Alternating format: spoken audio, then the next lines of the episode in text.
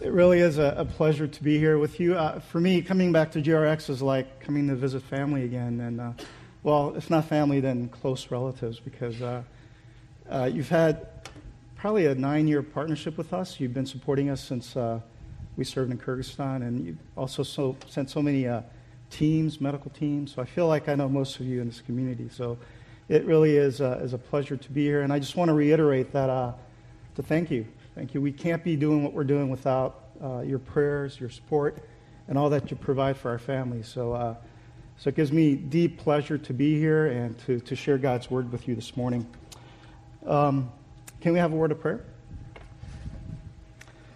Father, thank you. Thank you that you're a God who loves the world and that you're a God who desires to bring about transformation, about redemption uh, in every corner of the world one person by one person.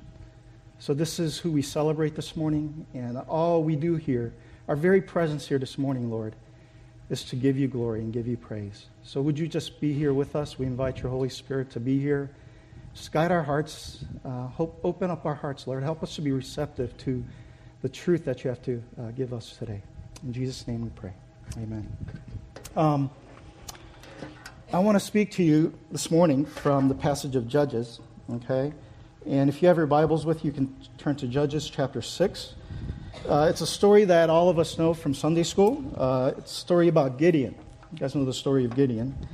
And um, I just want to share some principles that I think will be very useful for you as a church as you ex- explore this journey of mission. Uh, it's a privilege to be here during Missions Month. And uh, from what I understand, last month, you as a church community had a chance to look at the mission and vision of GRX. I mean, why did God place you here?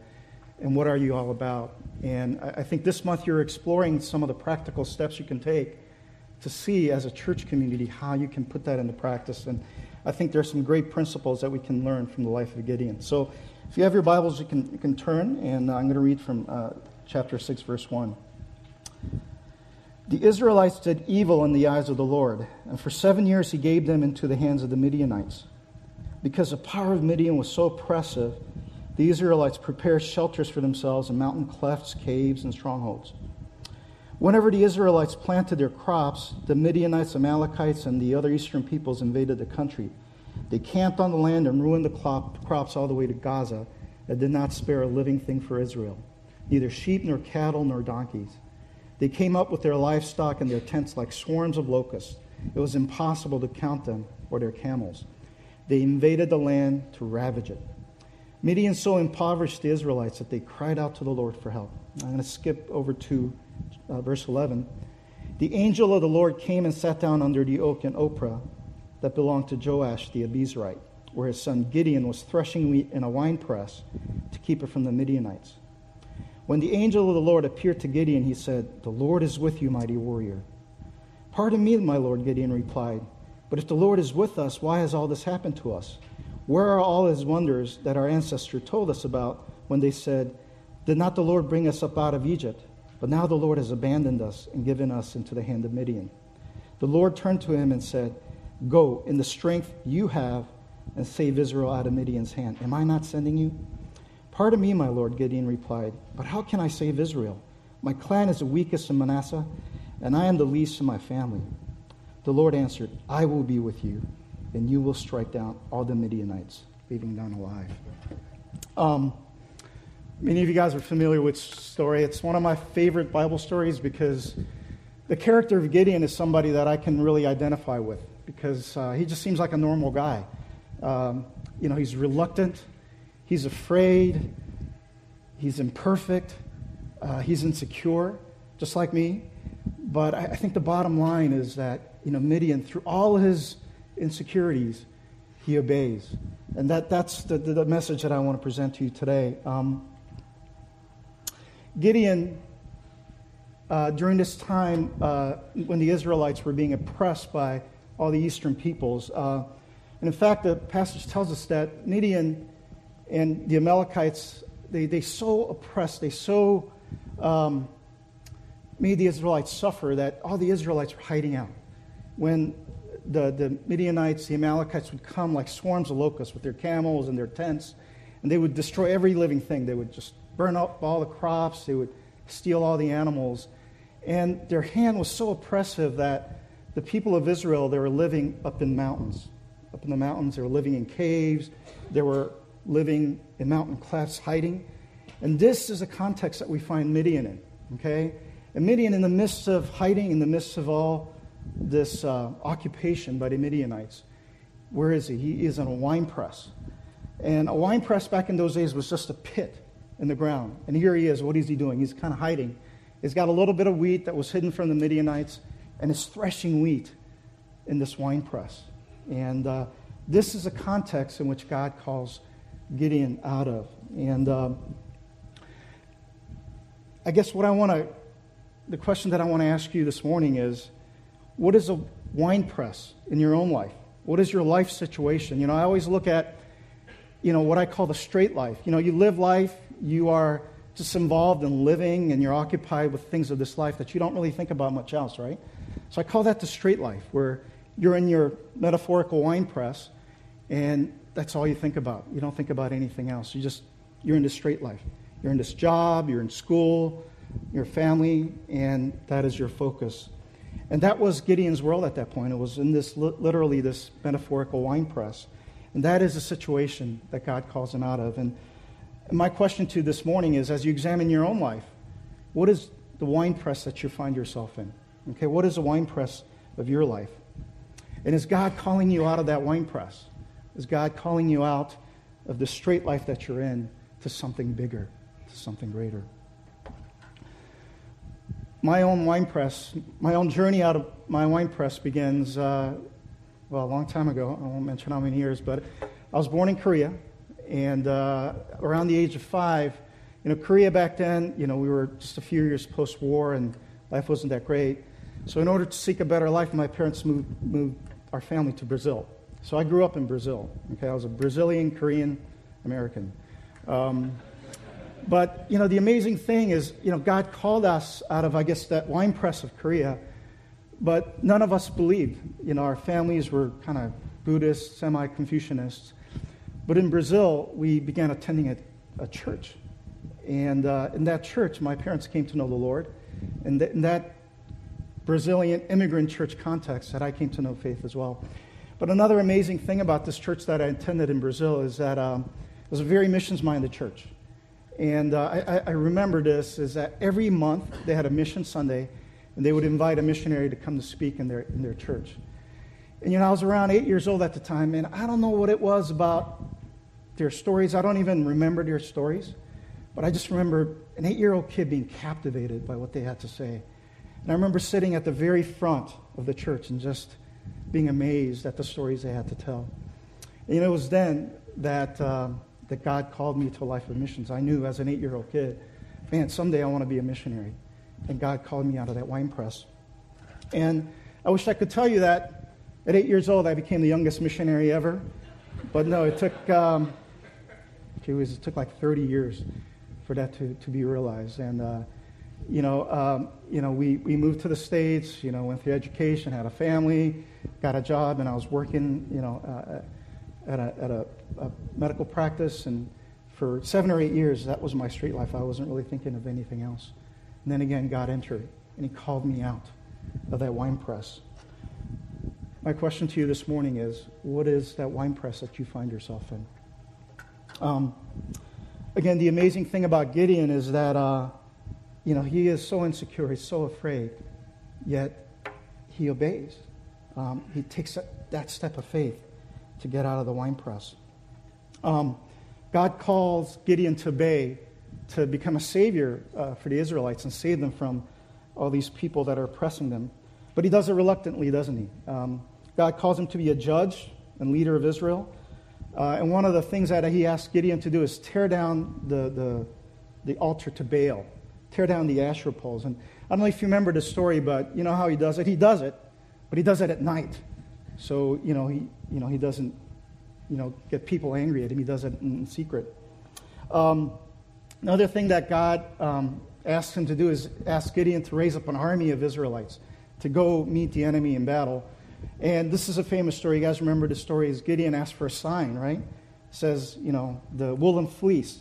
I'm going to leave the fleece out on the threshing floor, and, and if there's dew all around the fleece, uh, dew on the fleece, but none all around, then I know it's a sign from you. Well, God does that. But he asks for another sign. He's not convinced, so he asks the opposite, right? Now there's dew everywhere else, but not on the fleece, and God does that. Um, and even like after Gideon gathers the army, I don't know if you remember the story, but another thing's happening. You know, God asks him to, so he, he gathers an army, he recruits an army of 32,000 Israelites. But do you remember what God does? He, no, that's too much. He whittles them down to 10,000, from 10,000 to 300. Okay? And even there, Gideon is dealing with that insecurity. Oh my gosh, we're going to you know, fight hundreds of thousands of, uh, an army of hundreds of thousands with just 300 men. Okay? Here is a biblical principle in this. Although he was fearful, the point ultimately is that Gideon obeys. And he did not let his fear keep him from his obedience. Okay? It was somebody with a weak faith, trusting God. You know, the amazing thing is this is that God condescends to him. God is okay with your insecurities. God is okay with your fears. And he meets Gideon at that level, doesn't he? Um, another thing about obedience is obedience requires trust. And trust depends on the trustworthiness of God. Okay? When you take a step of faith and you obey God, you're not trusting in yourself, although that is our tendency. It's like, you know, how can we do this? We have a tendency to trust in our abilities, our strength, or whatever. But, you know, your step of obedience ultimately depends on the trustworthiness of God.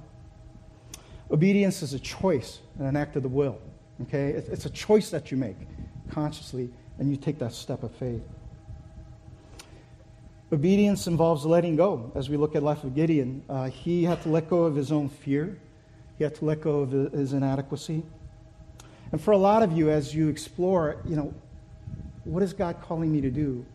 How can I obey God? You know, that may involve letting go of your own fears.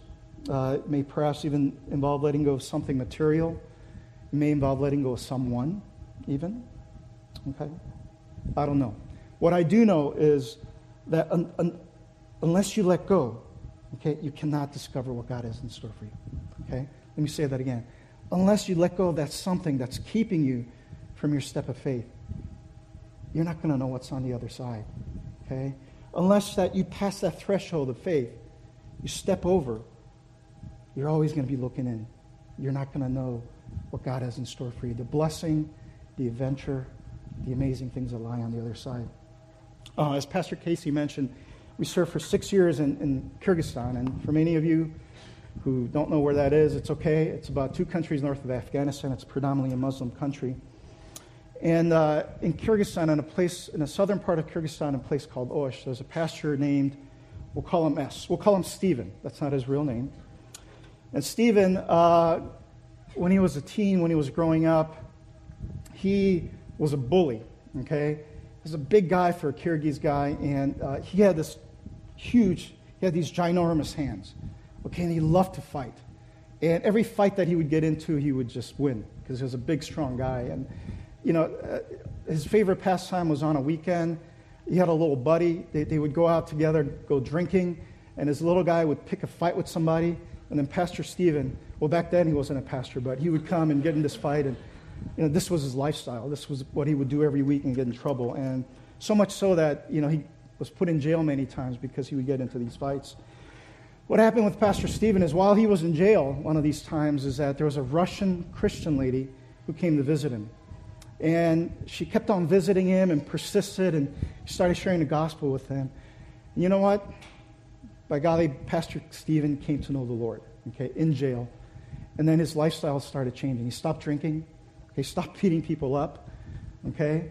And then ultimately, you know, he became a pastor and uh, he started evangelizing. And, and it's very difficult for somebody who's culturally Muslim to become a Christian. It pastors Pastor Stephen in a predominantly Muslim context, in a very hostile environment. He was sharing the gospel, he was evangelizing peoples, and pretty soon he had a big church. What had happened is during that time, the Muslim community got wind of what he was doing, and they were very upset. Okay, you know, here he was you know, basically converting people from Islam into Christianity, and that's something that's punishable by death uh, in that community, right? So, you know, this was many years later. Pastor Stephen had a family by that time. But the local Muslim leaders got so riled up about this that one uh, Friday after evening prayers, they started basically rallying up the crowds. And they collected a mob, okay?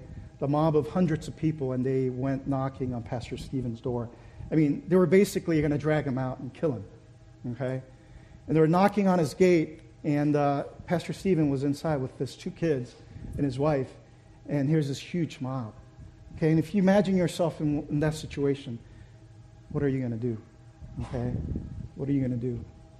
So the crowd, the mob is at the gate. They're about to break it down, and Pastor Stephen decides he's going to go out and confront, com- confront this crazy mob, and basically say, you know, I am, you know, I am a Christian. I am what I am, and uh, you know, do what you want.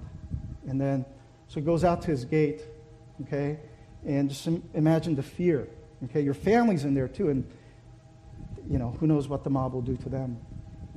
And he's at the gate. He's about to open the gate, and you know he musters up enough courage in that moment to step through the gate. And he opens the gate. The mob is outside. They're yelling. They're throwing things, and he passes over the threshold of that gate. And you know what happens? There's amazing sense of peace that envelops him, and, and you know he shares his testimony. He's just so overcome. Like all of his fear gets replaced by peace. Okay? And in that moment, as he steps out and faces a mob, you know, mob is a very scary thing, but a mob is also very confusing. So in the moment that he's stepping out, there's this crazy confusion that seizes a mob. And in that moment, somehow the police is able to come in, grab him, grab his family, and whisk him away. And he survives the mob. Okay? And to this day, Pastor Stephen is in Osh and is serving the church. And, but the point that I want to make is this. And Pastor Stephen, you know, you can imagine how afraid he was.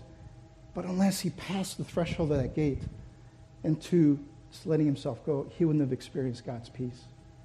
Okay?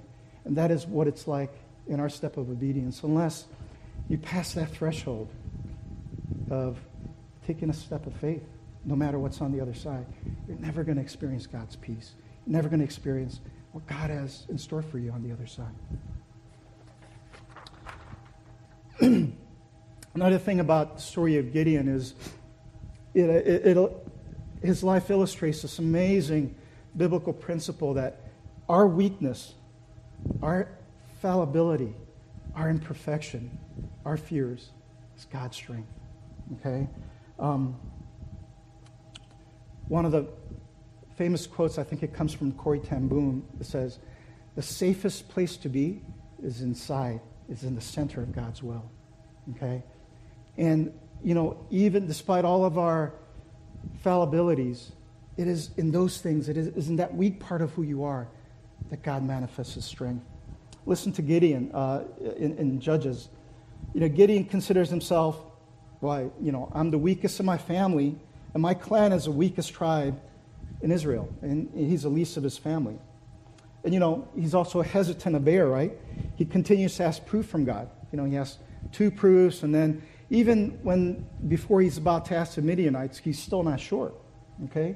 And God reduces his army from 32,000 people to 300. Okay? And in, in the life, in the view of the world, you know, that is weakness, right? But in the eyes of God, this is what God says. Okay, in verse 12, it says, the angel says, The Lord is with you, mighty warrior. Okay, I mean, where did this come from? This is even before anything has happened. This is how God views Gideon, a mighty warrior. And in verse 14, it says, Go in the strength you have and save Israel out of Midian's hand. Am I not sending you? Okay? And again, God uses a band of, ragtag band of 300 to save Israel from an army of thousands. Here's a biblical principle that we can take home from this is what we perceive to be our obstacles to obedience is exactly what he uses, what God uses to bring himself glory. Okay? You guys know that verse in Second Corinthians. Um, God's power is made perfect in our weakness. Therefore, we will boast all the more gladly about our weakness so that Christ's power may rest in us. Okay? That's the way it is with obeying God. It's far from being hardships they're actually benefits, okay? Because obedience to God's will inevitably leads to God's blessing. And this is ironic because normally when we think of uh, uh, the reason we usually disobey is God, we think that obedience will be more painful to us than following God's commands, right?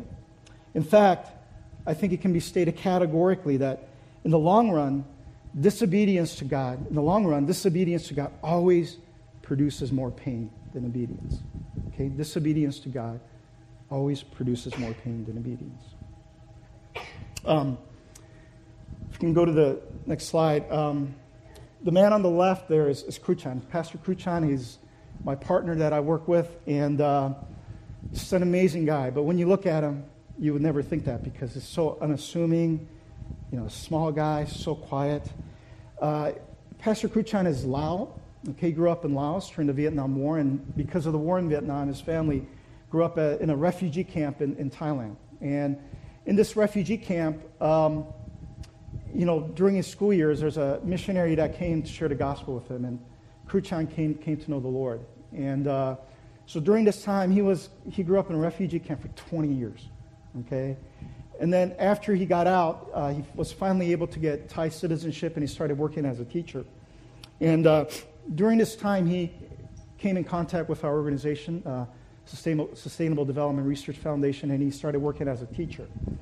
Now, you can kind of imagine Kruchan, okay, you grew up as a refugee you know, in a war torn country, and he grew up in Thailand not really having citizenship, you know. You know, what can he do? You know, how significant is he? He's working as a school teacher, okay? Yet, you know, he had this amazing sense, he had this burning sense in his heart that God wanted him to reach his people, okay? And his people is part of a hill tribe called, uh, a people called Lua people that live in way in northern Thailand along the border with Laos. And there are about 100,000 people, 100,000 Lua that live in Thailand and Laos. And he had a burden for that people. So one day what he did was, uh, you know, he just wanted to go visit his family, okay, wanted to go visit his people uh, up in the mountains. And uh, so he asked our director for permission to go and says, fine, why don't you take a week and go? So he goes up to to visit his relatives, his family. And, you know, he's not really doing anything. He says he's just sharing his life with them. Then a week, week passes, and he calls our director back and he says, You know, I'm, I'm just here. I'm sharing my life with the family, but I've been sharing that I'm, I'm a believer, and 10 of them have come to Christ. What do I do? Okay? My director wisely says, Well, why don't you stay another week and see what happens, okay? So another week passes. He calls back and says, And now there's 30 people. What do I do? You know, this goes on and on and on. This was about eight years ago. And now, you know, among the Lua peoples, from zero believers, there's about 800 believers in this region because of this little unassuming man who grew up in a refugee camp, refugee from his own nation. Okay? The world would see that as weak. Okay? And if you grew up in that context, you probably wouldn't think of much yourself either. But you know, that weakness is manifest in God's strength. And just because of Kruchan, this whole ministry, this amazing church movement is happening in a province called Nan, where you, GRX, sent two medical teams already to serve. Um, and again, God actually wants us in places of weakness. You know why? So that His strength and power can be magnified. Okay? Unfortunately for us, we cannot experience the blessing that comes with submission and obedience until again we pass that threshold of faith. Okay? I believe we're all created to bring glory to God. Okay? And, you know, what does that mean? You know, I've always thought, what does it mean to give glory to God? You know, we, we sing that, we say that all the time. One of the best definitions that I've heard of giving glory to God is this is giving glory to God means manifesting God's presence wherever you are. Okay? You're a, manif- you're a small manifestation of God's presence no matter where you are and where you go. For some of us, uh, that call may be the same as Gideon taking small steps to develop trust and, and obeying in small ways. Okay? For others, that might mean much bigger steps of faith, much radical steps of obedience. The bottom line is that to, to obey is better than sacrifice. It's not about how big the step you take, okay, but rather the bottom line of obedience. Okay? And the rest is really up to God. I believe the degree of our sacrifice, okay, what we need to give up in our submission to His will, really, I don't think that really matters to God. You know, like I'm giving up this, you know, I'm giving up a nice job, giving up a nice position, whatever. Because, you know, God knows that the blessings that He can give you is so much bigger, is so much greater than anything you can imagine. Okay, we have these little things that we hold on to, you know, relationships, I don't know, position, power, I, whatever it may be. You know, we hold on to these little things. I can't let go, God. It's because we don't see what's on the other side of the threshold, what God has in store for you. Okay? One of the greatest themes in my own life is that um, that's been so true is that you know, God blesses you so that you can be a blessing to others. Okay? You know, maybe some of you may not consider yourself blessed, but you know, having lived in Kyrgyzstan, have lived, being lived in Thailand, you guys are blessed. Okay, you guys are blessed materially. You guys are blessed in so many ways. And I think for all of us, God gives you that blessing. It's not something to be ashamed of, but in the context of you blessing others because you've been blessed. Okay? In closing, I want to share one final illustration. Um, is uh, you guys all know the story of David Livingstone? You know, he's one of the first, he was a physician one of the first missionaries to the heart of Africa. Okay, before David Livingstone's time, you know, mission to Africa was along the coast because people really couldn't penetrate the inside of Africa. Okay, and David Livingstone, um, you know, for years, okay, he landed in Africa, was in the coastal towns, and was trying to penetrate the, the heart of Africa, the darkest part of Africa, but he had such a hard time partly because uh, his health wasn't great. You know, he came down with dysentery, and, uh, you know, it was so hard physically for him to try to complete this journey, okay? But one of the, one of the many missionaries' trips that he made into Africa, he, okay, he's going to do it, okay? I'm going to get into the heart of Africa. And his body was still weak. You know, by this time, his, his wife had died, okay, in Africa. And, you know, he was alone and he was going into uh, just places where uh, it hasn't been explored before. And because of his dysentery and his body was so weak, one of his saving graces, one thing that he really hung on to was that he had a milk goat, okay, that he carried with him. And he would, wouldn't drink the water, but he would drink the milk from this goat. And that was something that was really giving him any source of, like, what little source of strength that he had to complete this journey. Well, as he was heading into the heart of Africa, he was at a crossroad and there was a huge tribal area, huge tribe, and basically that was kind of blocking his way to, the, to where he wanted to go, to the heart of Africa. And so he, you know, his interpreters, his porters, his party came to this place, and basically the people around him were telling him, You got to go through this tribe, you got to go through this village. Because the chief, chief of this tribe wields so much influence, okay, so much power in this part of Africa you got to go through him and, and pay homage to him. So he goes in, and as he goes in, you know, he meets the people there, and he learns from the locals that one of the um, uh, one of the traditions that are in this village with anybody coming into this village is to pay tribute to the chief. And the way you do that, okay, is you go before the chief and you basically lay out lay out all your belongings. Okay? Lay out all your material belongings, and the chief looks over that and he takes one thing for himself. And then that's as a tribute to himself. Okay?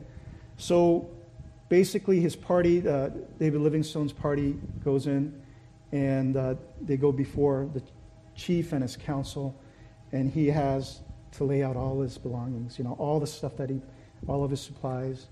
And the chief comes out, okay, with his staff, and then he goes around looking at everything. And what is David Livingstone thinking this whole time? He's thinking, oh, Lord, please, everything, but not the goat. Okay, please, not the goat. Okay, because that was something that he was hanging on to.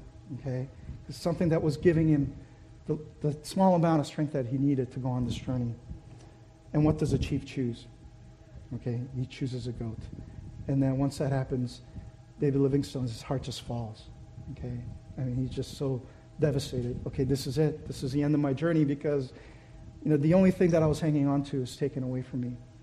Okay, and he just gathers up his things, gathers up his party, and is going on this journey. And, you know, he's so dejected and he's just totally lost his spirit, lost his confidence, and is walking out of the village. And at that time, uh, there's a messenger that comes running across the village to him as he's leaving. And he says, You know, the king, you know, because of your tribute to him, has given you this gift. And he gives him the king's staff. It's like a big stick, okay? And David Livingstone is think, thinking, okay, I gave up my precious milk and what do I get? I get a big stick, okay? And then they go on this journey a little more, and then his, his interpreter comes up to him. You know what? Do you know what that is? That's just not a stick. That's a king's staff. That's a staff that's going to give you passage to all the interior tribal parts of Africa. Okay? And David Livingstone realized, okay, here I am hanging on to this goat, okay? Hanging on to what I think is precious, what I hold secure, what I think is dear. What I was missing out is God's blessing of the king's staff that gives him free passage and free journey throughout the heart of Africa. You know, often that's like it's like that with us, isn't it? We hang on to these things in life that we think it's secure, that, that we think gives us strength, gives us trust, but we're missing out the greater blessing that God has in store for you. We're missing out on King's staff. Can, can we close our eyes? And I just want to ask you some reflective questions, okay, in closing. Okay. The first question that I want to ask you is what are you holding on to that's hindering God's glory to be more fully revealed in your life? Okay, is it too great a cost? Is it a relationship? Is it work? Insecurity, reputation? Is it comfort? Is it being financially secure? Where do you need to make a choice to trust God and obey? Okay? And it doesn't have to be something big. Okay? It could be something small. It could be sharing the gospel with someplace at work. Okay? It could be becoming a partner at GRX. You've been attending here for many years, but you never that took, took that step of faith to become a committed partner of this community. It could be something small as that. Okay? Is fear keeping you from obeying Him?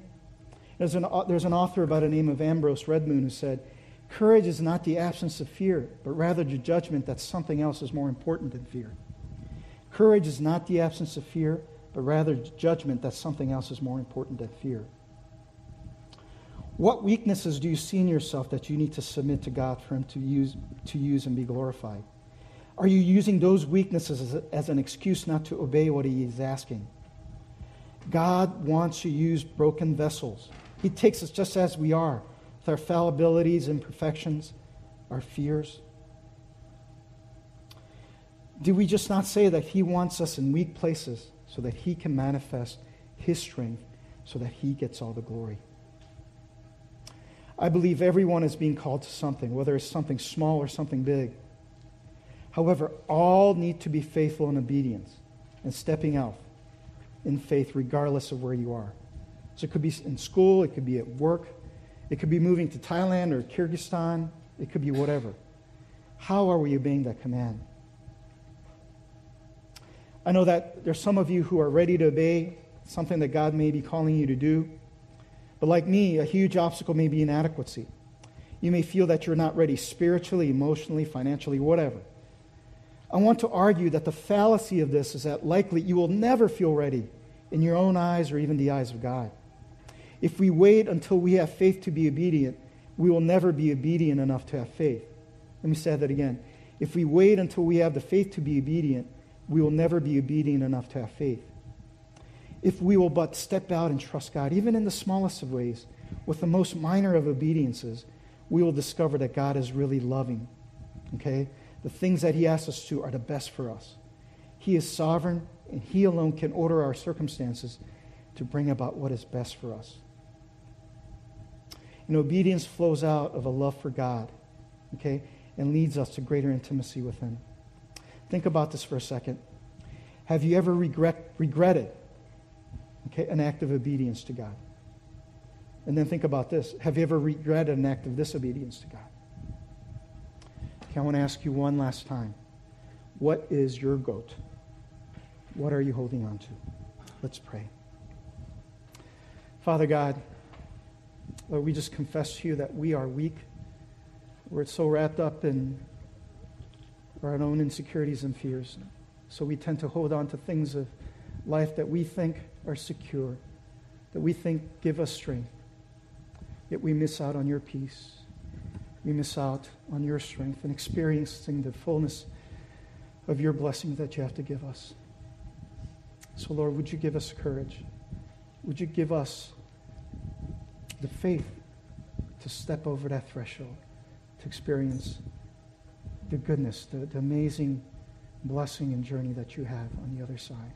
So, whatever it may be, Lord, and particularly this month as we experience Missions Month, as we explore so many opportunities, both locally and globally, to serve you and to step out of our comfort zone. But would you be able to apply, help us to be able to apply uh, this principle of your strength being manifested in our own weakness um, through our steps of obedience. So we want to just give this time to you. Jesus' name.